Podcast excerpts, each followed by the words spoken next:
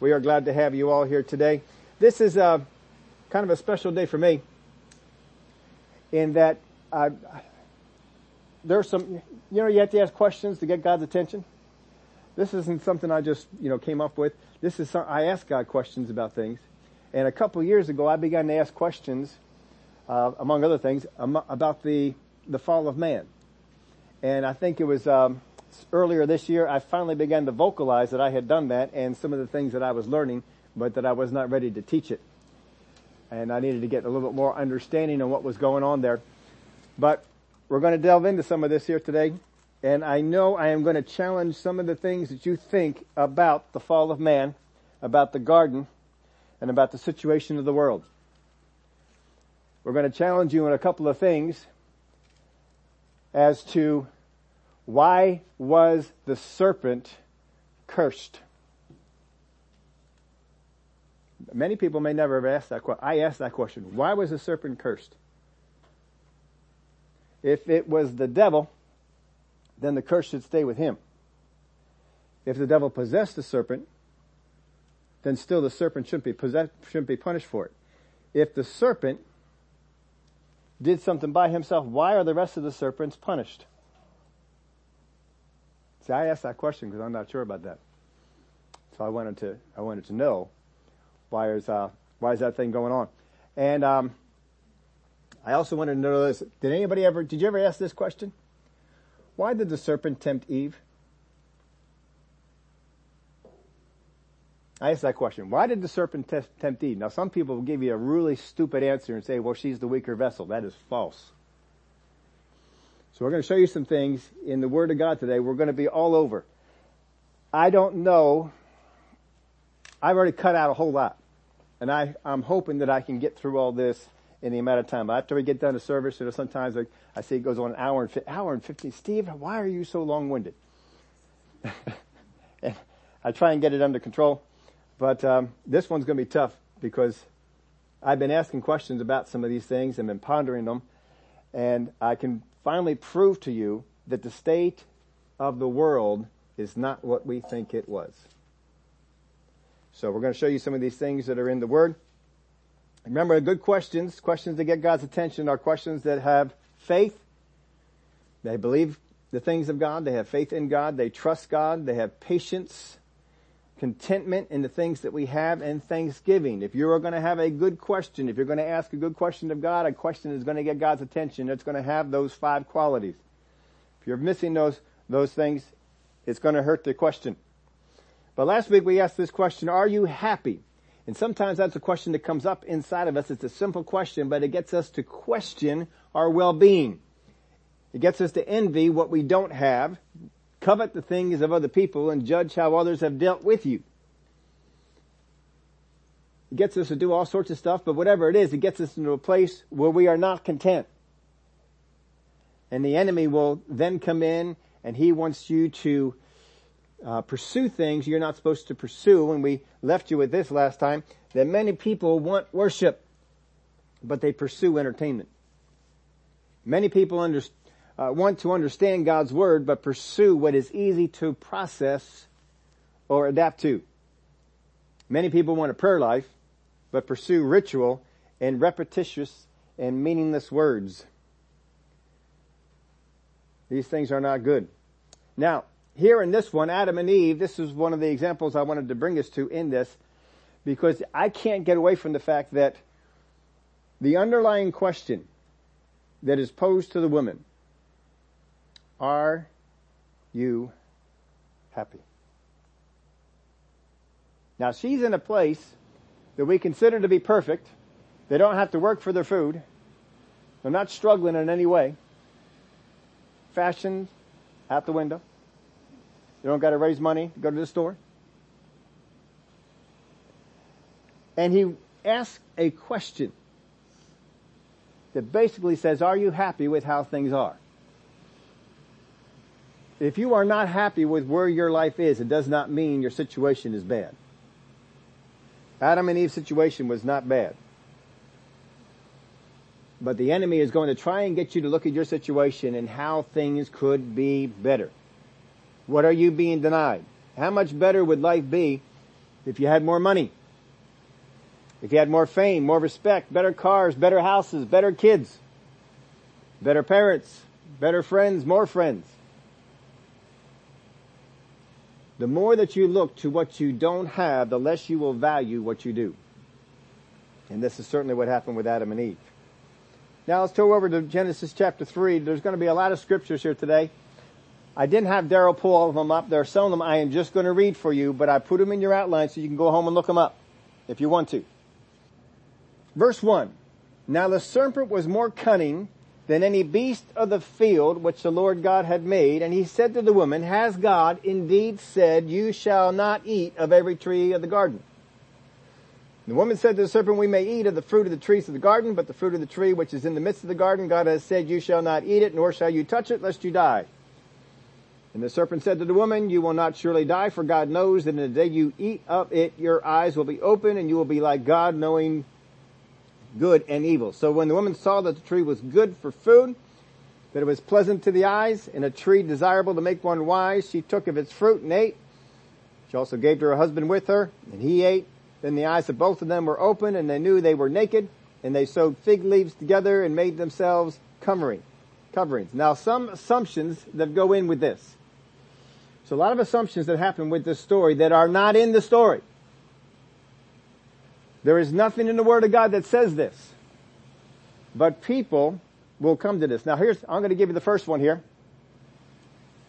Maybe you have uh, believed this, held to this. The serpent is the devil. You tell me where in that verse we just read tells me the serpent is the devil. Tell me one thing in this chapter that says this, that the devil is in the garden. There is nothing in there that says the serpent is the devil. Now in Revelation chapter 12 it talks about that serpent of old. And I, we'll get to that in a little while. If that's going around your head, don't think I forgot it. Now, the devil does not take over the serpent. There is nothing in this passage that says the devil took over the serpent. In fact, the devil's not even mentioned. We get to a spot in scripture where the Lord says to the serpent, because you have done this. I want to ask you this question. We haven't gone through all the story yet, but you have read this. How many people have read this before? Yeah, we read this a few times. We know what the man do. What did the man do? The, no, listen. Don't, don't look at the story. Look at the words of Jesus. What did, what did Jesus say to Adam? Because you have listened to your wife. He doesn't come out and say what the woman did, but we have a list of things that the woman did. But when he turns to the serpent, he says, because you have done this, and there is nothing that states what the serpent did. If we don't know what the serpent did, we're not going to understand this story too well. We kind of have to understand that. So there's a couple of things that, that could be going on here. And so we want to take a look at, at what this might be. Now, we're going to go back over here. These, I want to read these scriptures again, and I'm going to have you repeat some parts. I go under the assumption, you've heard me say this before, many of you believe this as well, that anytime in a passage that words are repeated, they're important. How many believe that? If you have a passage and a few words are constantly repeated, those words mean something. They are to draw your attention to a thing. So, we're going to let this draw our attention to it. Let's go back over here. Now the serpent was more cunning than any beast, what? Read it. Of the field. The serpent was more cunning than any beast of the field. What does of the field tell us? Location. He's of the field, right? Keep that in mind. Which the Lord God had made. The serpent was made by God. And he said to the woman, has God indeed said you shall not eat of every tree, what? Of the garden. Trees not of the field. Trees of the garden. And the woman said to the serpent, we may eat of the fruit of the trees of the garden. But of the fruit of the tree which is in the midst of the garden, God has said you shall not eat it, nor shall you touch it, lest you die. Three verses of scripture, three times we hear the phrase of the garden, one time we hear the phrase of the field. Would that make you get your attention? Got me mine. This is one of those things I was asking God a question on some things on this, and I, I mean, it, this has been going on for a couple of years, and I've been, I was meditating, one particular day I was meditating on this, meditating on this, going over this thing. Just, I'm just kind of playing around. There's a lot of times I pursue things and it's just for me. As far as I knew, this is just something I'm, I just want to know. If I ever get to teach it, that's great. But I just want to know some things. And so I'm just asking these, these things about it. And one day he woke me up in the middle of the night and I always have my phone next to me. All those people who say the phone gives you terrible things. Great. I go home earlier. That's okay with me. But I had my phone right there, and when it, when he said, "Did you notice in the Bible that it said that the trees were of the garden, and the beast was of the field?" I said, "I did notice that, but I didn't take, um, I didn't uh, really make it a point." So I got up and I looked. Yeah, it's there. All right. I wrote it down, made some notes on some things, and I said, I am going to dive into those words and find out what do those words mean. What does that mean? Verse 8. And they heard the sound of the Lord God walking in the garden in the cool of the day, and Adam and his wife hid themselves from the presence of the Lord among the trees of the garden. Then the Lord called to Adam and said to him, Where are you? So he said, I heard your voice. Where? In the garden. That's five times. And I was afraid because I was naked and I hid myself. And he said, who told you that you were naked? Have you eaten of the, from the tree of which I commanded you that you should not eat? Then the man said, the woman you gave me, she gave me of the tree and I ate. And the Lord God said to the woman, what is this you have done? The woman said, the serpent deceived me and I ate. So the Lord God said to the serpent, because you have done this, you are cursed more than all cattle, more than every beast, what? Of the field. On your belly you shall go, and you shall eat dust all the days of your life, and I will put enmity between you and the woman, and between your seed and her seed, and he shall bruise your head, and you shall bruise his heel. Jump on down to verse 18. We're going to cover the rest of the verses. But both, this is uh, talking to Adam, both thorns and thistles it shall bring for you, and you shall eat the herb of the field. Of the field. Up until the fall, what was man, what was Adam and Eve supposed to eat? Trees of the garden. After the fall, what are they to eat? Herbs of the field. Where are the beasts? Every time you see beasts, and we're going to look at some other verses. We have not looked at all the verses yet. Every time we see the beast mentioned in the book of Genesis here in this creation time, it is always beasts of the field. Trees of the garden. One thing stands to mind, and we just read it, and you may have just skipped it. Cattle. I want you to notice something. The cattle have no location. Two times they are mentioned, and both times it is says cattle. It mentions right in this spot, beasts of the field, trees of the garden, and cattle. Why is there no location on the cattle?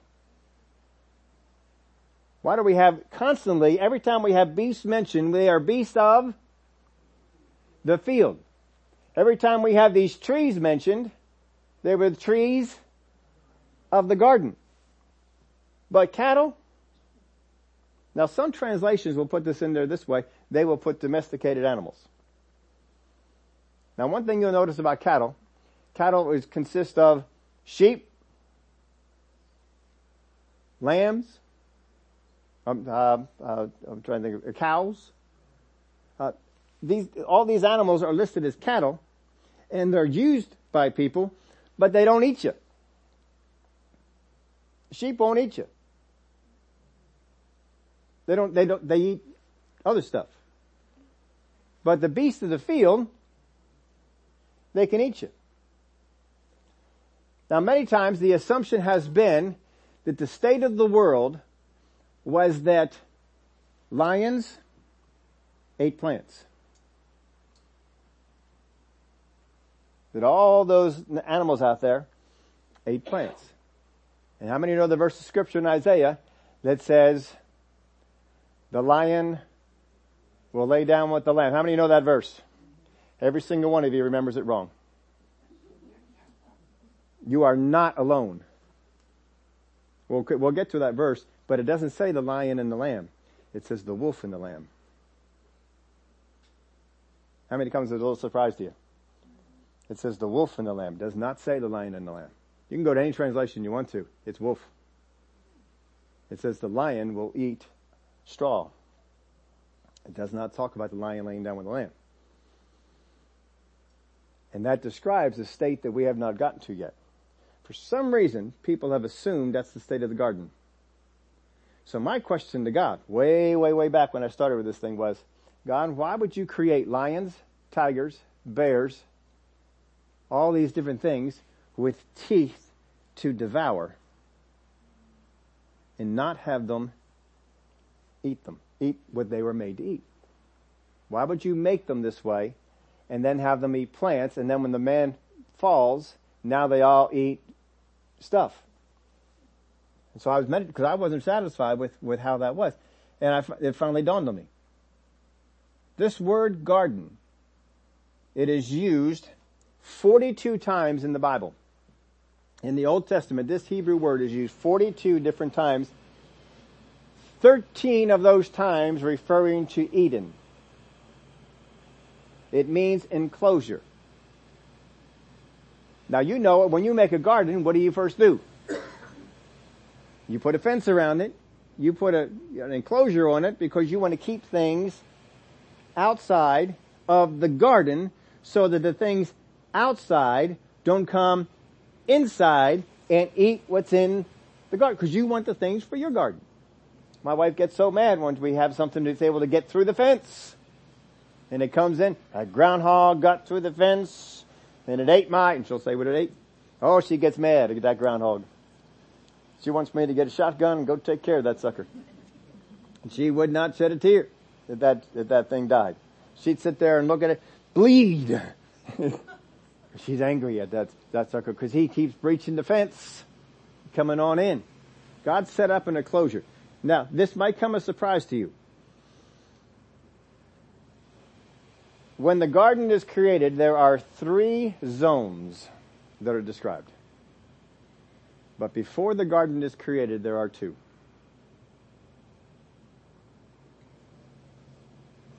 Genesis chapter 2. Verse 1. Thus the heavens and the earth and all the hosts were finished, and on the seventh day God ended his work which he had done, and he rested on the seventh day from all his work which he had done. Then God blessed the seventh day and sanctified it because in it he rested from his work which God had created and made. This is the history of the heavens and the earth when they were created. In the day that the Lord God made the earth and the heavens before any plant of the what? Of the field was in the earth and before any herb of the field had grown, for the Lord God had not caused it to rain on the earth and there was no man to till the ground. But a mist went up from the earth and watered the whole face of the ground. And the Lord God formed man out of the dust of the ground and breathed into his nostrils the breath of life, and man became a living being. Then the Lord God planted a garden eastward in Eden. He planted a garden. The earth is already here. God planted a garden eastward in Eden.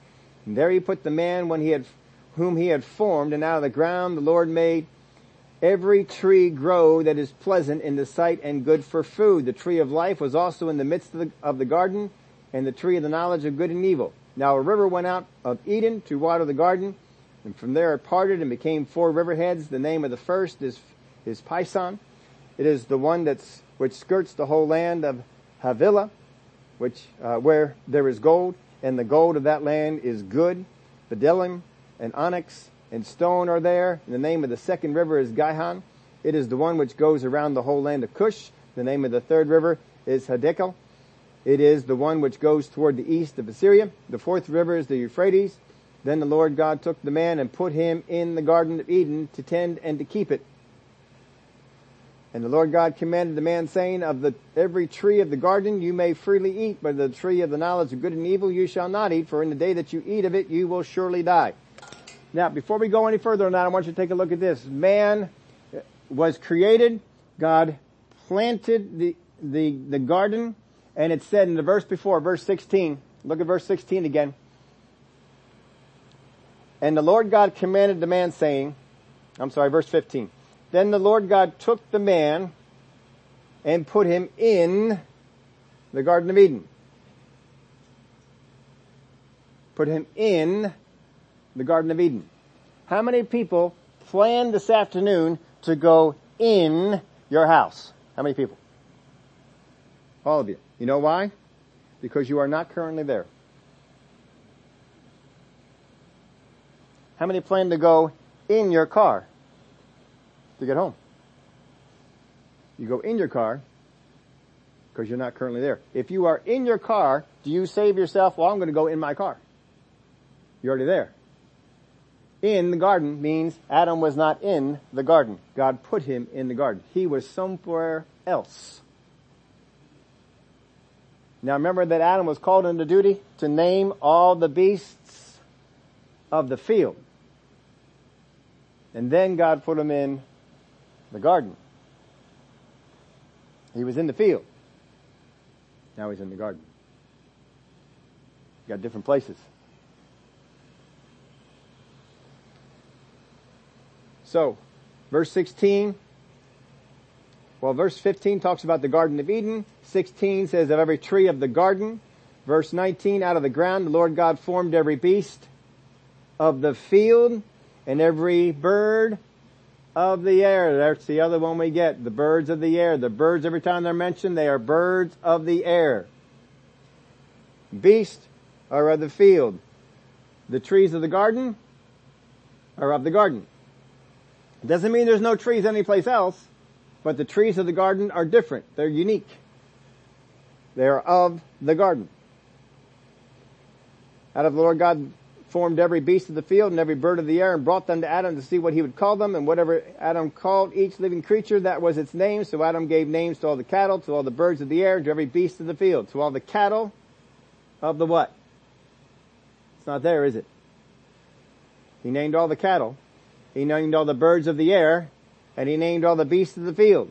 But for Adam there was not found a helper comparable to him and the Lord God caused a deep sleep to fall on Adam and he slept and he took one of his ribs and closed up the flesh in his place and the rib which the Lord God had taken from man he made into a woman and brought her to the man. And Adam said, this is now bone of my bones and flesh of my flesh. She shall be called woman because she was taken out of man. Therefore a man shall leave his father and mother and be joined to his wife. They shall become one flesh and they were both naked, the man and his wife, and were not ashamed. So, Adam had been in the field and was able to name all these animals, but now he's put into the garden and he's to eat the trees of the garden, and the woman is to eat the trees of the garden. But of all the animals that were there, none was found that was suitable or one that would be helper. We got more to look at of that later on. We're gonna, we're gonna come back to that. Verse 24. Then God said, let the earth bring forth the living creatures according to its kind, cattle and creeping thing, the beasts of the earth, of the earth. Did you see that? This is chapter 1, verse 24. I'm sorry, I may not have said that. Genesis 1, 24. The Lord God said, let the earth bring forth the living creature. This is before we have the garden. Let the earth bring forth the living creature according to its kind, cattle and creeping thing and beast of the... Why are they not beasts of the field? Same person is in chapter 1, chapter 2, and chapter 3. Everybody know who that is? That is Moses. And in case anyone is wondering, the word that Moses used for serpent that came into the garden is the exact same word he used for serpent when his staff turned into one. And it's the exact same word he used when the fiery serpents came and bit the Israelites. If we want to think that that serpent is anything different, the same person wrote that chapter, also wrote about those other things, and he used exactly the same word. Which tells us that what's in the garden is exactly what we think it is. It's a snake. let the earth bring forth the living creatures according to its kind, cattle and creeping thing and beast of the earth according to its kind, and so it was. The Lord God made the beasts of the earth according to its kind, cattle according to its kind, and everything that creeps on the earth according to its kind, and God saw that it was good. Then God said, let us make man in our image, according to our likeness. Let them have dominion over the fish of the sea. That's the first time we've seen that one, hasn't it? Of the birds of the air and over all the cattle, over all the earth. It does not say field. It is a different word that is used. So God created man in his own image. In the image of God, he created him male and female. He created them. God blessed them. God said to them, be fruitful multiply, fill the earth and subdue it and have dominion over the fish of the sea and over the birds of the air and over the living thing that moves on the earth. And God said, see, I have given you every herb that yields seed, which is in the face of all the earth and every tree whose fruits yield seeds and to you it shall be for food. Also to every beast of the earth, to every bird of the air and to everything that creeps on the earth in which there is life, I have given every green herb for food. And it was so, and God saw everything that he had made, and indeed it was very good. So the evening and the morning were the sixth day. So I'm going to propose to you this. Before God made the atom, there was the air, there was the earth, and there was the sea. After God made the garden, there was now a distinction in the land. And instead of the earth, we now have of the garden or of the field. Once he made the garden, we no longer refer to the beast of the earth, we refer to the beast of the you think that's a mistake? I don't think my, my Bible doesn't make mistakes like that. That's intentional. It's not just done once. It is done. How many times did I read of the earth, of the earth, of the earth, of the earth? How many times did we read of the field, of the field, of the field, of the field? Beasts of the earth became beasts of the field. The garden is a barrier. My belief in what was going on here is that in the garden was not a place for beasts of the field. That beast, wild beasts that would come in and would eat prey were not allowed in the garden. They were not permitted in the garden. They were of the field. Now, that's a whole lot of time to spend on that. Why in the world did I spend so much time on that? Because of this. The serpent is what?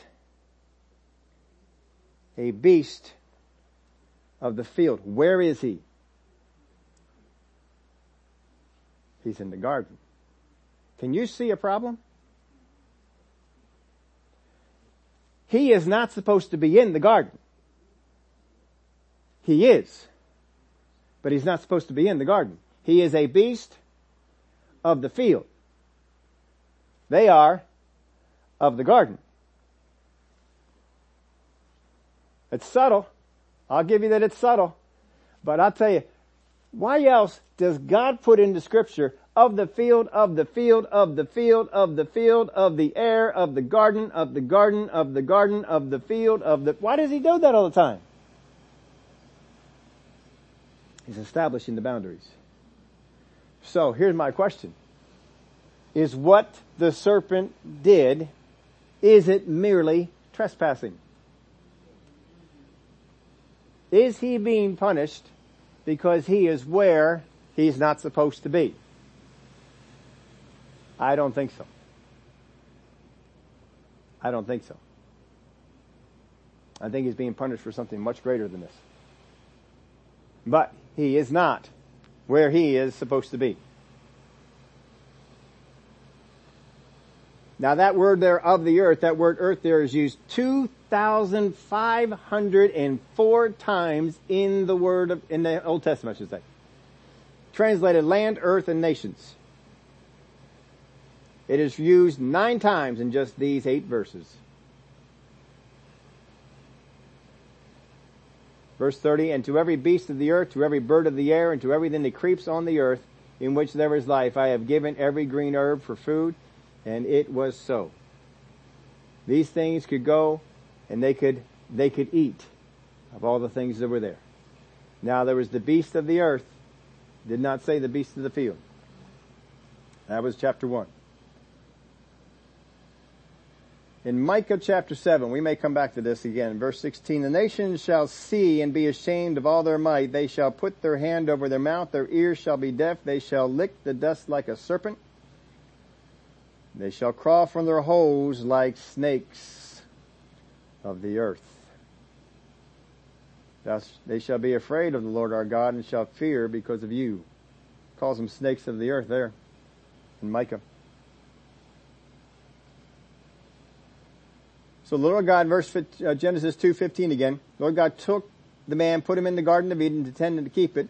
And the Lord God commanded the man saying, of every tree of the garden you may eat freely, but of the tree of the knowledge of good and evil you shall not eat, for in the day that you eat of it you may surely die. Now some people may come out of here with the idea that I can eat nothing but fruits that grow in a tree and be healthy. You would be wrong. Because we do not have all the trees of the garden. There were some special trees in that garden. We know of two special trees that were in the garden. One was pulled up and put, taken up into heaven. The other one, the tree of the knowledge of good and evil, we don't know what happened to that, but the tree of life, that's taken up and put in heaven. That's not here anymore. That is gone. You can't eat of that one. There were some, probably some other trees that had some other fruit on it, and man could live apparently on those fruit, those trees. But don't go out there trying to think, well, I can just live on fruit. Because you don't have those trees anymore. Now, uh, how many people were here years ago when we, we spent time on the Garden of Eden and showed you where it was? A couple of people were, were here. We actually spent time, you, we know where, we should know. I know where the Garden of Eden was. There are four rivers that identified the, the garden. Four rivers. Two of them exist now. The Tigris and the Euphrates. The Garden of Eden is not hard to pinpoint even without the other two rivers. And the Garden of Eden is the land that God gave to Israel. It is from, it is the entire land. It is not just the state of Israel that they have now. It is the entire land of which He gave them. It was not a little tiny garden. It was a big area. And God grew some special things in there. And he, God seemed like He kept it a whole different world in here in this world, you don't have to worry about snakes biting you. You don't have to worry about spiders biting you. You don't have to worry about lions sneaking up on you. Because you are in the garden, there is a barrier around that garden and you cannot, they cannot get in. Or at least they know they obey God. But something happened and this serpent got in. Whatever happened that allowed this serpent to come into the garden? Now in Isaiah 65, 25, I'm going to read this for you. I want you to see what it actually says. The wolf and the lamb shall feed together. The lion shall eat straw like the ox. It is not lion and lamb. It is wolf and lamb. You see any spiritual significance with that? And dust shall be the serpent's food. This is talking about a state that is not yet to come, that has not come yet. It's not describing a past state. It is talking about the millennial reign. Apparently the serpents are still out there with the dust. They shall not hunt nor destroy in all my holy mountains, says the Lord. Now we could get more into that and what all that means, but we'll get this too sidetracked here. Don't want to get sidetracked. Let's go over here to Genesis chapter 3 and 13. How many remember the Steve Urkel show? Whatever that thing was called. Family, Family Matters? I love Steve Urkel. He's one of my favorite characters on there. And he had a phrase that he would use when uh, whenever he did something wrong. Did I do that? You remember that for all those? See, he just come out. Did I do that? Well, of course you did. But then after a while, a couple of seasons into it, it progressed into something, and once in a while he would see something that the dad would do. And you remember what he would say? Look what you did. Can't say quite like he, he just had a way of, look what you did. Instead of, I didn't do that, you did it. Look what you did. Well, let's look what they did. Let's see what they did. And Lord God said to the woman, what is this that you have done? The woman said, the serpent deceived me and I ate. So the Lord God said to the serpent, because you have done this, you are cursed more than all cattle, more than every beast of the field. On your belly you shall go, and you shall eat dust all the days of your life, and I will put enmity between you and the woman, and between your seed and her seed. He shall bruise your head and you shall bruise his heel. To the woman he said, I will greatly multiply your sorrow and your conception. In pain you shall bring forth children. Your desire shall be for your husband and you, he shall rule over you.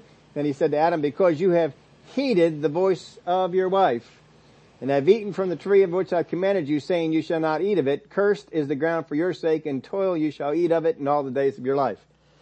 Now, to probably much of your disappointment, we are not spending a whole lot of time on the curse on Adam, nor are we spending time on the curse on the woman. I'm not trying to cop out. I just don't have time to cover it all. We're looking at the, the serpent. What did he do? Now we know from the woman, it doesn't say, he doesn't say what she did like he does with Adam. Adam comes out there because you have heeded the voice of your wife. We know that's what it was. It wasn't so much eating the fruit. It was because you heeded the voice of your wife. There's a lot in that. Well, we might get into some of it. But the woman, we know that she saw, mostly she ate and she gave. That's the main thing that she did. She ate from the tree and she gave to her husband who was with her. But she, first of all, after she heard, she took in the words. This is where it all started. She had the words of God, but she heard the words of the serpent. And she pondered them. Don't be doing that. And then she saw, well, you know what? That tree does look pretty good for food says some other things that she did with that. So then she took it and ate and gave to her husband also. So we know what the woman did. Those are the things that she had done. The man Adam, he listened to his wife over God. That was the problem. He listened to his wife over God. When we look at what's done to the serpent, because you have done this. So what did the serpent do? Here's our choices so far. He trespassed. Seems like a heavy punishment to put on for somebody who's in the wrong spot. He told a lie. That lie is powerless if no one listens to it. Isn't that right? If Eve doesn't listen to this lie, it is a, it is a powerless group of words. No, I don't. Look at the look at the punishment that is on this this beast. Now, when we get to this story, people are all the time saying, well, how could she have a conversation with the serpent? How could she do that? How could she? Because we look at the serpent that we have now. I can't have a conversation with the serpent. We can't have that because I'm looking at the serpent of now. But the serpent was cursed. And what I'm telling you right now, and this is no doubt about this, the serpents we have now are not the serpents they had then. Because you remember how it identified the serpent? Now the serpent was more cunning than all the beasts of the field that the Lord God created. There was something unique about the serpent. Why does the Bible spend a verse to let us know the unique condition about the serpent? Wouldn't you think that that's important?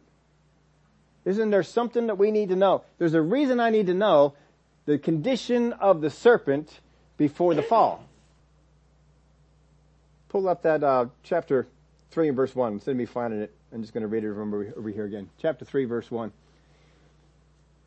All the way back to the beginning. I want you to see this. Yeah, well, we'll give you a minute. But that word there for cunning is actually a word that is used in other places in scripture. It's not just used here. The serpent was more cunning than any beast of the field which the Lord God had made. And he said to the woman. one of the things you will notice is the woman is not surprised. The woman is not shocked. She's not in fear. Which would tell me it is not unusual for the serpent to speak. Isn't that easy? Isn't that a logical conclusion? If you were to walk outside right now and there was a dog out in the parking lot and the dog said to you, I think your car needs an oil change. How many of you would be taken back by that? Because we don't understand the language of dogs. That would be a problem. She has no problem with this. She's having a conversation with the serpent. Because there was a difference in the serpent before the curse came upon him. Now first off, they didn't crawl on their belly. I don't know what they did. Scientists are trying to say, well, it looks like there might have been some, I, they won't know. They won't know. I know this. It didn't crawl on his belly because part of the curse was that you crawl on your belly. Why in the world are you going to say to a serpent, crawl on your belly if he's already crawling on his belly? Whatever is in the curse is a condition that is different from what he's experiencing.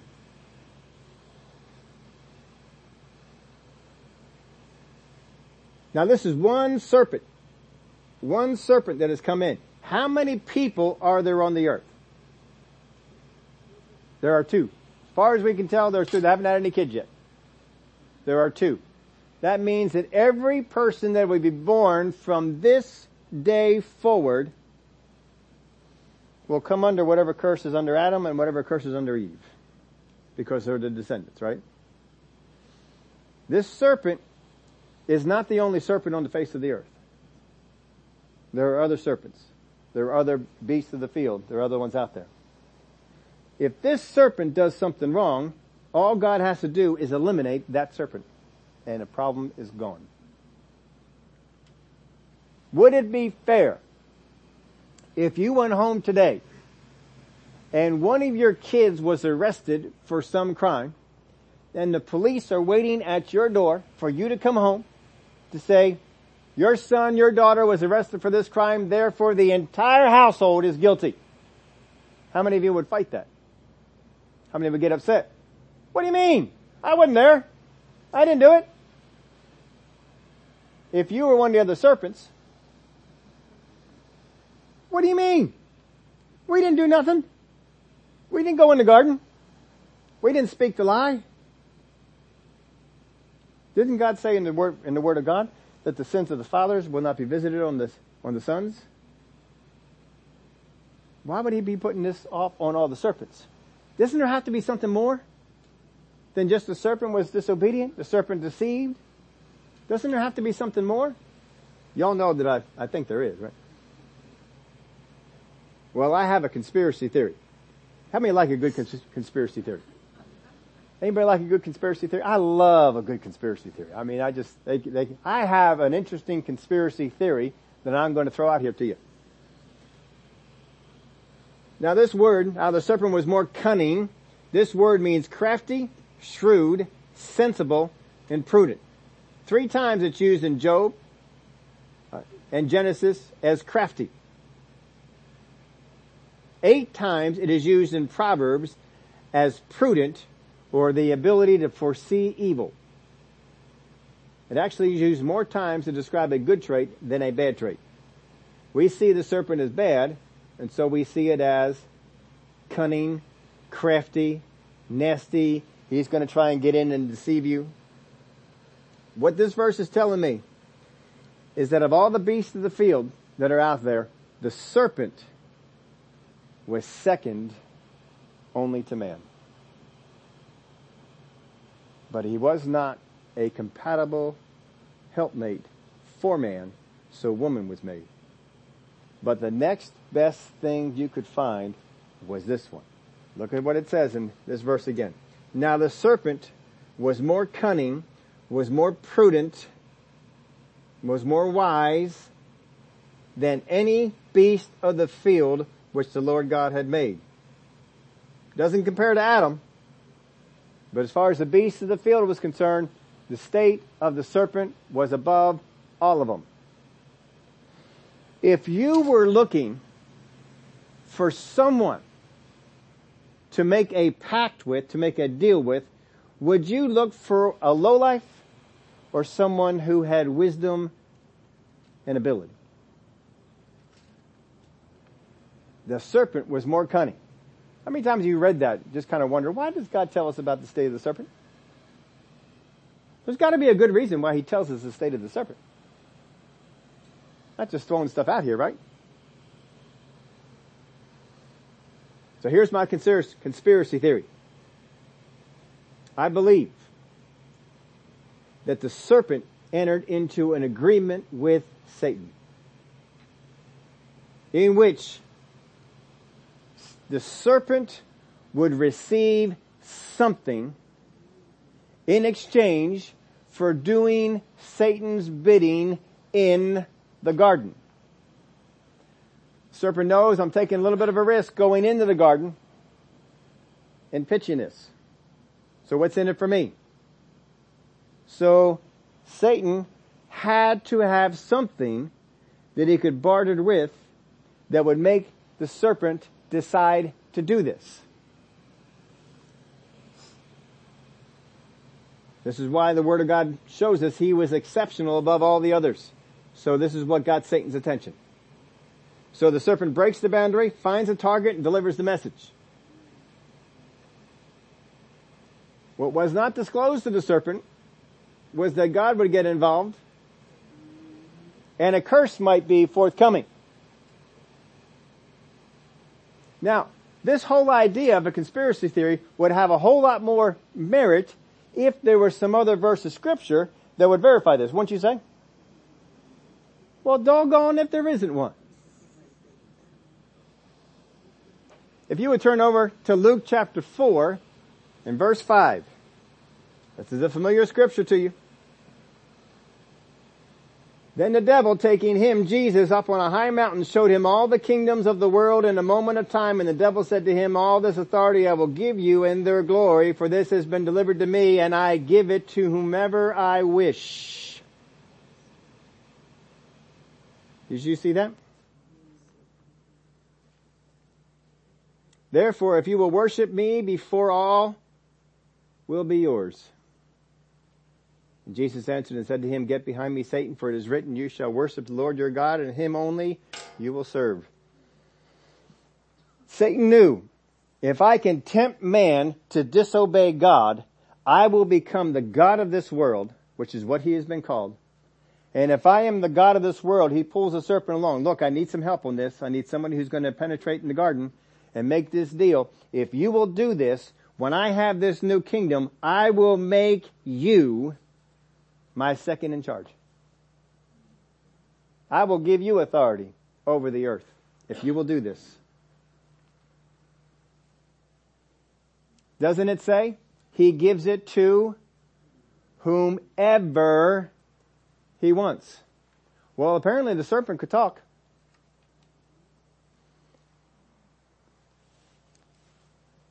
I'm not done.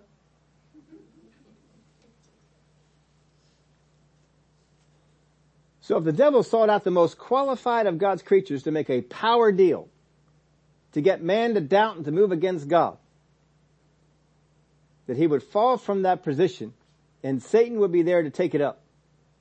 That he could turn the serpent into the same thing that Jesus turned the people of the church into. Isn't that what Jesus turned the people of the church into? That we rule and reign in his absence? Now the first part of this plan worked just great. The serpent pulled Eve into this and the authority switched and Adam was kicked out of the garden. But then the curse came in. Now look at this curse. You see, outside of this theory, and I don't know anybody else who spouses, who, who spouses, alright? I sometimes say, well somebody else will say this, I don't know anybody else who's, who's ever looked at this in, in this way. So if you want to say, oh, pastor's just going off the deep end, that's fine. You can go ahead and do that. But take a look at this curse. Because I'll tell you what, I've looked at this curse for years and I could never make heads or tails out of it. I could never make any sense. Why does this curse come on this serpent? What did he do that the entire species is cursed? So Lord God said, because you have done this, what is this? From my point of view, because you have made this pact with Satan and entered into this agreement to take power away from my kingdom, because you have done this, you are cursed more than all cattle. That word there for cursed is the exact same word that God put on the land for Adam. You are cursed more than all cattle. That word cursed, put on the ground, means it is not productive like it used to be productive. It needs help to make it produce. And it didn't need the help before. That curse put upon the serpent means he's not as productive as he was before. He's not as wise and as prudent as he was before. You are cursed more than all cattle and more than every beast of the field. You went from being above all the beasts of the field to now below them. Does that make a little more sense? On your belly you shall go. Well, how in the world can he rule and reign in any way crawling around on his belly? And you shall eat dust all the days of your life. Now there's all kinds of interpretations on this. Some people, you know, it's kind of like that, that phrase, eat my dust. You know, you are, you are behind. You are beaten all the time. There's also the thing about the snake that, um, you know, they have what they call a, a, I think it's called a Johnson gland, where the, the tongue comes out and it actually takes the particles from the air, basically the dust from the air, pulls it back into its mouth, and it inserts the mouth, the tongue, into the Johnson gland. Does anybody not know that about snakes? Anybody not know that's how it, how, how it, it, it doesn't taste it with its tongue. It throws the tongue out, it pulls the particles out of the air, it pulls the tongue back into the tongue, into the mouth, it takes the forked part of that, inserts it into the Johnson gland, the Johnson gland tastes what's on there, and they can decide what is out. So up until then, I would say that that little serpent had eyes that could see and had a better mode of transportation than crawling on the belly. But now you're not going to see like that. So now you are blind and not able to walk or however else they got around. How are you going to rule and reign with that? All the days of your life. And I will put enmity between you and the woman. There will be a hatred. There will be a distrust how many of you trust a snake? I mean, even people who like them know you can't trust them. I like Rick Renner. He's a fun teacher, but he likes snakes. Anybody ever heard his snake stories? He's got terrible snake stories. I don't understand. He got, he got this, this one story, his, his snakes, I can't stand hearing him tell it. I won't tell you the whole thing. But he used to love snakes, and he decided that he wanted a reticulated python. Anybody know what that is? It's a big snake. It also has a very nasty bite, from what I understand. I've never been bit by one. And he was at this, this pet store, and this pet store had a reticulated python. I forget how big it was. It was of decent size. It was not a little one or two foot reticulated python. It was a decent size one. Its name was Lucifer. That should tell you something. He took this thing home. The, the pet shop wanted to get rid of it. It gave it to Rick. And Rick brought it home. And he put it in his apartment. He had a roommate. His roommate was so mad. His room, roommate didn't want to stay in the house, in the apartment, because this thing was there. And Rick tells a story one time when the snake got out of the cage. They are a strong snake and it was able to lift whatever things were on the top and it got free in the room. So he had to go into the room, catch the snake, get it back into the cage. At that point, I'm just calling animal control. Um, but I wouldn't have that snake in my house. I, am just not that much into it. No, you just, you can't trust him. He may have been feeding the snake for weeks, months, however long it may have been. That snake don't trust him. There's, there's nothing. You shouldn't trust the snake. How are you going to rule and reign with any authority and power given to you that Satan yielded if they hate you? If they don't trust you? If they're afraid of you? And then here we get this part between your seed and her seed, and he shall bruise your head, and he and you shall bruise his heel. How many of y'all know that's talking about Satan? Why, if we are talking about a snake, do we end the curse talking about Satan? Anybody got that question? How many are saying, I got you now, Pastor? I see that right there. That's talking about Satan. You're thinking that, aren't you? Yeah. Do you remember in the, in the, uh, Old Testament there was a prophecy given about the king of Tyre? And as this prophecy is given about the king of Tyre, we're not going to try and turn there and get into it. We got too many scriptures as it is. as we're talking about the king of Tyre, we start off talking about a natural human king, and eventually the prophecy moves into talking about Satan. Why does it start talking about the forces behind the king? Because the king represented the evil of the kingdom of Satan. And though we started out talking about the human form, we eventually began to talk about the spirit that was behind it. When Judas started off with Jesus, was Judas Satan? No, but eventually Judas gave into what the kingdom of Satan wanted to do. And he became a mouthpiece for that and he betrayed Jesus. How about the time when Peter came to Jesus and said, you ought not to be talking this way. What does Jesus say to him? Get behind me, Satan. Is Peter Satan? He is not. But he is speaking to the voice behind Peter that Peter yielded to and began to speak and to give vocal vocalization to what the devil wanted to say. And the same thing is going on here. The serpent decided to give a vocalization to what Satan wanted to say. And so the first part of the curse is on him for doing it. And the second part of the curse is on Satan for inspiring it. This is not a new thing. This is something that God has done in other places too. If we spent some time, we could show you other places where this was done. But we're not going to spend all that time there because I still got one more question and I don't got a whole lot of time. Why did the serpent target the woman? Why did the serpent target the woman? Now God's plan was for the woman to help the man, be the, be a helper for the man. In fact, it says no suitable helpmate had been found. Do you know that that word, where are my notes for that? Let me see if I can pull this up here for you. That word for helper, when we got to find a helper for man, and they found the helper in woman, that word for helper that is used of the woman is the Greek word, I'm sorry, Hebrew, I love Greek. I don't like Hebrew. I'm used to saying Greek. It's the Hebrew word, ezer. It means deliverer.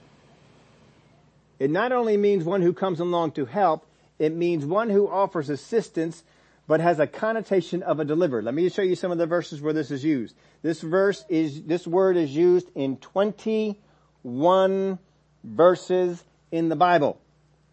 In the Hebrew Old Testament. 21 times we see this word used.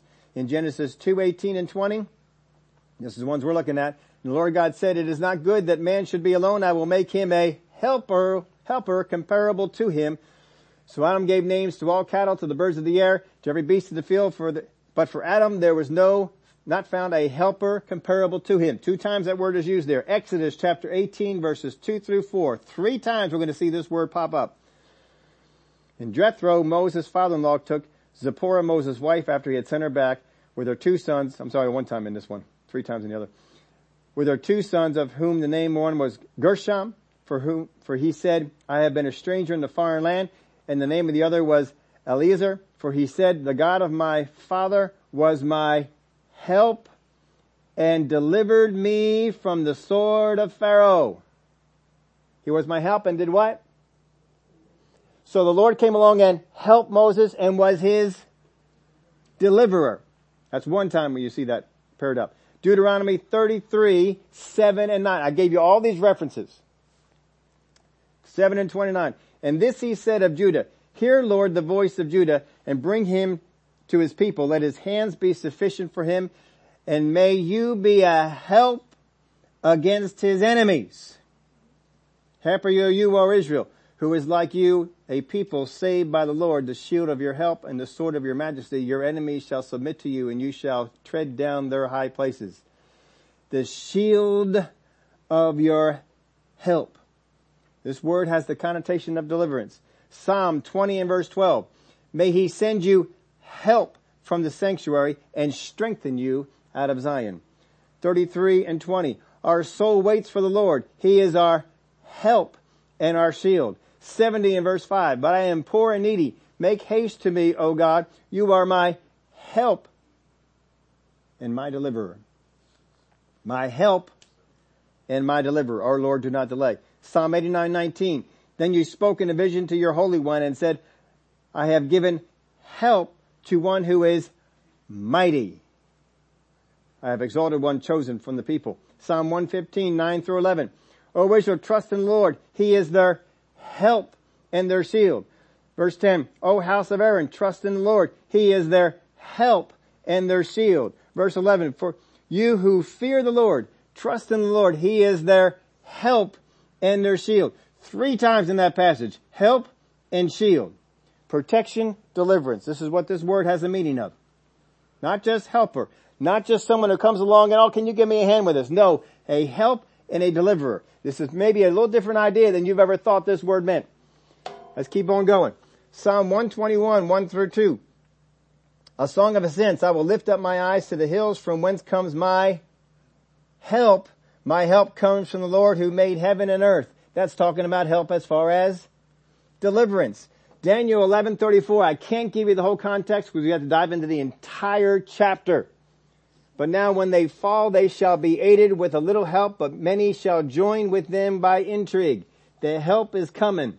The deliverance is coming. One more, Hosea 13 and verse 9. O Israel, you are destroyed, but your help is from me. I gave you 18 of the 21 verses where this is used. And in each one of these things, the help is teamed up with deliverance, with a shield, with protection. When it says it was looking for someone to be a helper, it was looking for someone who would also come along and to help. Pull, can you pull up, Ethel, can you pull up that verse that talked about the, the woman being a helper? It may take you a little while to get there to it, and that's, that's okay. I wanted, to, I wanted to show you something else, and I didn't put it back in here. Now, if the woman, if, if the idea was that the woman would be the one who would offer help and assistance, it's also, well, you know, uh, I need to, to tend the garden. Woman, come along, help me out that this is all that she's supposed to be, then why use this word? This woman is supposed to come along for help and deliverance. And when they pull this up on the screen, what I want you to see is this. When it is described finding someone who is an appropriate helper for, the verses that come before, the very verse before this is the very verse that says there was a tree in the garden that is both, that is the knowledge of good and evil. As soon as that choice is announced, as soon as it is put that you have the tree of life and you also have the choice of this tree of good and evil, as soon as that is made known, guess what? It is not good that man would be alone. Why? Because he's going to face temptation. I need to find someone who is a helper for that. Now we've all thought the wrong thing about this, but I guarantee you every single one of you knows what a wife's purpose is. Every single one of you lives that purpose out. How many have ever heard the phrase, happy wife, happy life, right? Husband can be unhappy, what happens? Not much. Right? Go in a room by ourselves for a little while, you know, we take care. Not a big deal. But what happens if the wife is not happy? Come on, ladies. Everybody is made to be unhappy. Now you might have a few people that don't quite follow on that, that, that sort of thing, but you all know, husbands, you thought about doing something? Oh no, if my wife got wind of that, mm-mm-mm. How many times does your wife ever say, oh, if my husband hears that I want to do that, oh, no, she does it. She goes out and she does it, right? Comes on home, oh, by the way, I did this. What's the husband saying? Mm. now get this picture. It, it's, it's going to be different in every single marriage. It's going to be a little bit stronger. But if that, if the doctor tells the husband, hey, you got to watch what you eat and you need to eat more fruits and more vegetables and more oatmeal, and that husband goes over there and he reaches for the tasty cakes. Right? He's reaching for the tasty cake. What happens when he reaches for the tasty cake? What's the wife say? Oh no, you don't. No, you don't. Here's a piece of fruit. Isn't that right? How many husbands would do the same thing to their wife? husband, the wife says, now get your picture of this. Wife says, I really need to lose some weight. Right? And the, the wife goes out there and she gets dessert. How many husbands say, oh no you don't! Oh no you don't! No, no, no desserts for you! How many husbands would say that? None! None! We wouldn't say that. But how many wives would say at the, th- no, you do not want any dessert. You do not want any dessert. The doctor told you your arteries are all clogging up and we got to do some things and you want to go out there and have a nice glass of whole milk and you reach for the whole milk and what's the wife say? No!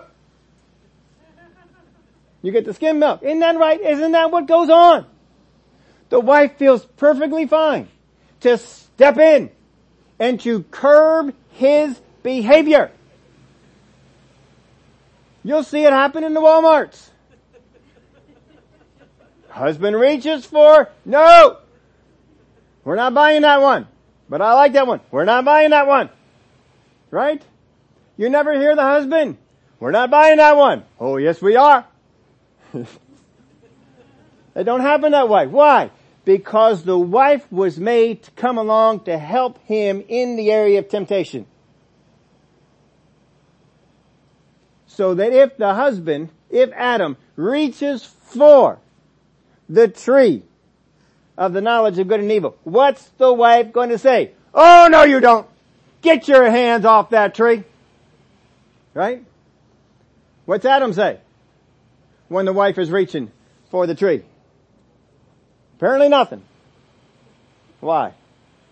You see, if you were the devil and you were going to attack this pair, where do you need to make the attack at? Don't give me that he made the attack at the weaker vessel. What he did was he made the attack on the support that was supposed to keep the man from eating from the tree. Because he knew the role of the wife. Now, women, you better understand that role. Because when you let your flesh take over your body and your mind, and you begin to think all the things that your flesh wants to think about your husband, about your kids, you are no longer being that helpmate. You have sided yourself the same way that this woman did with the serpent. Because something came along and whispered in your ear, your husband's doing this, your kids are doing this. And you begin to think these things and you lash out. You are not lashing out as the helpmate that God created. You have been pulled into a lower state than what you're supposed to be. Get yourself back into that state where you're supposed to be at. You are supposed to be the one who helps keep the man out of the area of temptation. Because God put it in you to speak those things out. Not because you're the weaker vessel, but because you got it in you and you know it. That's why you've been doing all those things and telling your husband what to eat, how to dress, all sorts of stuff like my wife does not tell me how to dress. I don't tell her how to dress ill either. You know, those, those wives come up you know, Brother Jesse was talking about that. I was listening to him this week. His wife comes in and says, does this dress make me look fat?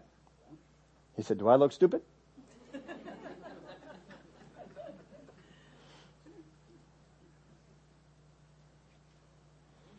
Wives, you have a role. If you're not a wife, don't worry about it. Holy Spirit can be that role for you. Keep you out of that area.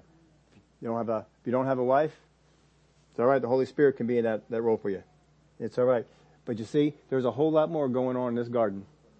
And the reason that God put the curse on all the serpents is so that the devil could never honor the deal and make out of the serpent what God would make out of the church. He can never do it because that entire group was cursed. You tell me why so much time is spent on a curse on the serpent if only one serpent messed up. There's a reason for it. And I bet you won't find a better explanation than the one I just gave you.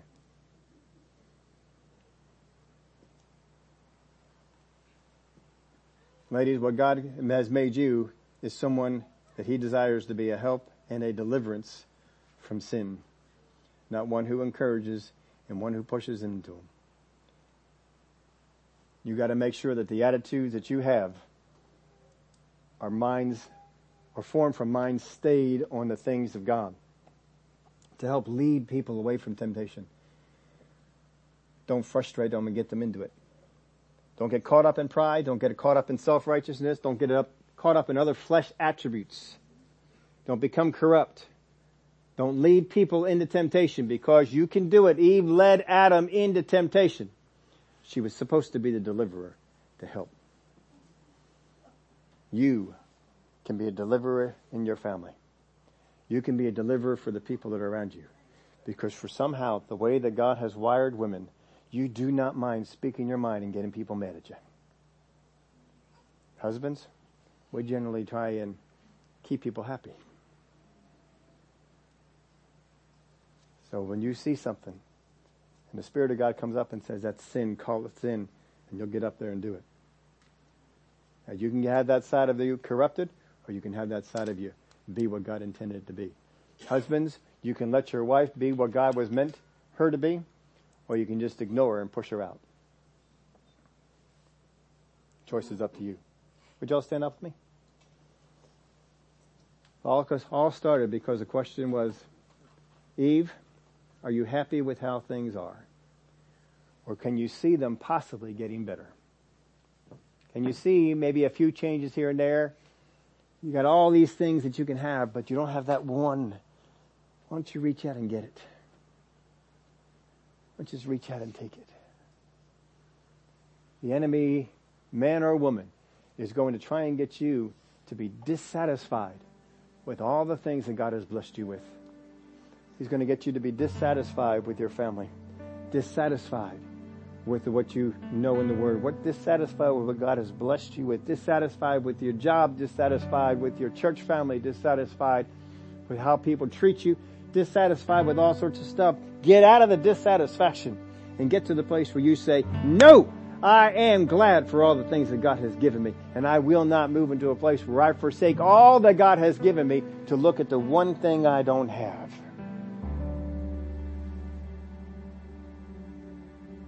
Do that, keep your life happy. Don't become one who, oh, I gotta have all this thing. I want to have this thing over here. Don't be that way. Father God, if, I, if that's going to be good for me, I thank you that you'll send it my way. But I am so grateful for all the things that you have given me. Let's pray together. Father, I thank you for the life that is in us. I thank you for the knowledge of your word that is in us.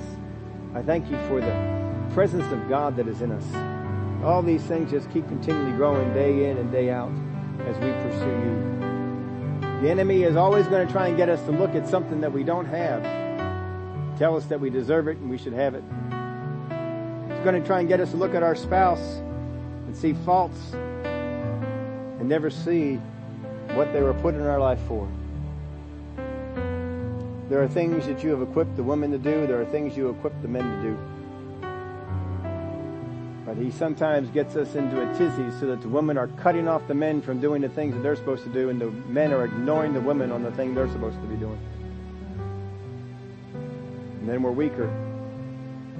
Our marriages aren't strong. Our families aren't strong. And our spiritual lives aren't strong. But we can turn it around. We can let the people in our life be what they are supposed to be. Stop being brought into a place of being dissatisfied. I thank you for the things you have blessed us with. May we never take them for granted. Give you the praise and the glory for it in Jesus' name. Amen. Well, I hope you learned something today. I hope this is a blessing to you. There's still other things that I've seen in there. I just don't don't have time to to bring them all out and, and do them. But tomorrow we got a, a, special video teaching for you. This may be something that you have never seen before. It's not something that we have uh, put up on this up until now. But uh, he does a really nice job. This guy is a preacher who teaches along the way. And uh, my daughter had uh, found one of his, his sermons, and I enjoyed the first one I heard of his, and maybe we'll bring that one up. But this one's a little bit different because he, he talks about the miracle in which Jesus took somebody out of their setting in order to heal them. And he gets into some nice observations. Sometimes we have to get out of our setting in order for God to work. But there was two things I came out with listening to this thing. One, are there people in my setting that are holding me back? And two, have I ever become one of the people in the village that is holding other people back. When you listen to this sermon, I hope you'll, you'll listen to it for both ways. Am I one of the persons in the village whose words and whose actions are causing harm to others? In which, in order for Jesus to do what he wants to do in their life, he has to get them away from me. Or am I one of those people that I've allowed too many people in my life to speak doubt and unbelief? And in order for me to get the miracle, I have to get out from underneath that. So, hope you enjoyed it. This will uh, post up there tomorrow. If you're on the email list, uh, if you don't get on Facebook, you will be on the email list, and we'll send that over to you. Love to have you um, enjoy that. Love to, your comments too. Put some comments up. love to hear text back or Facebook comments up there. Just say, hey, I enjoyed this one. I like this one. This made me think. Those are always uh, always fun things to get. Wednesday night, we're back into Ezekiel chapter 3. We were looking at the Feast of Israel.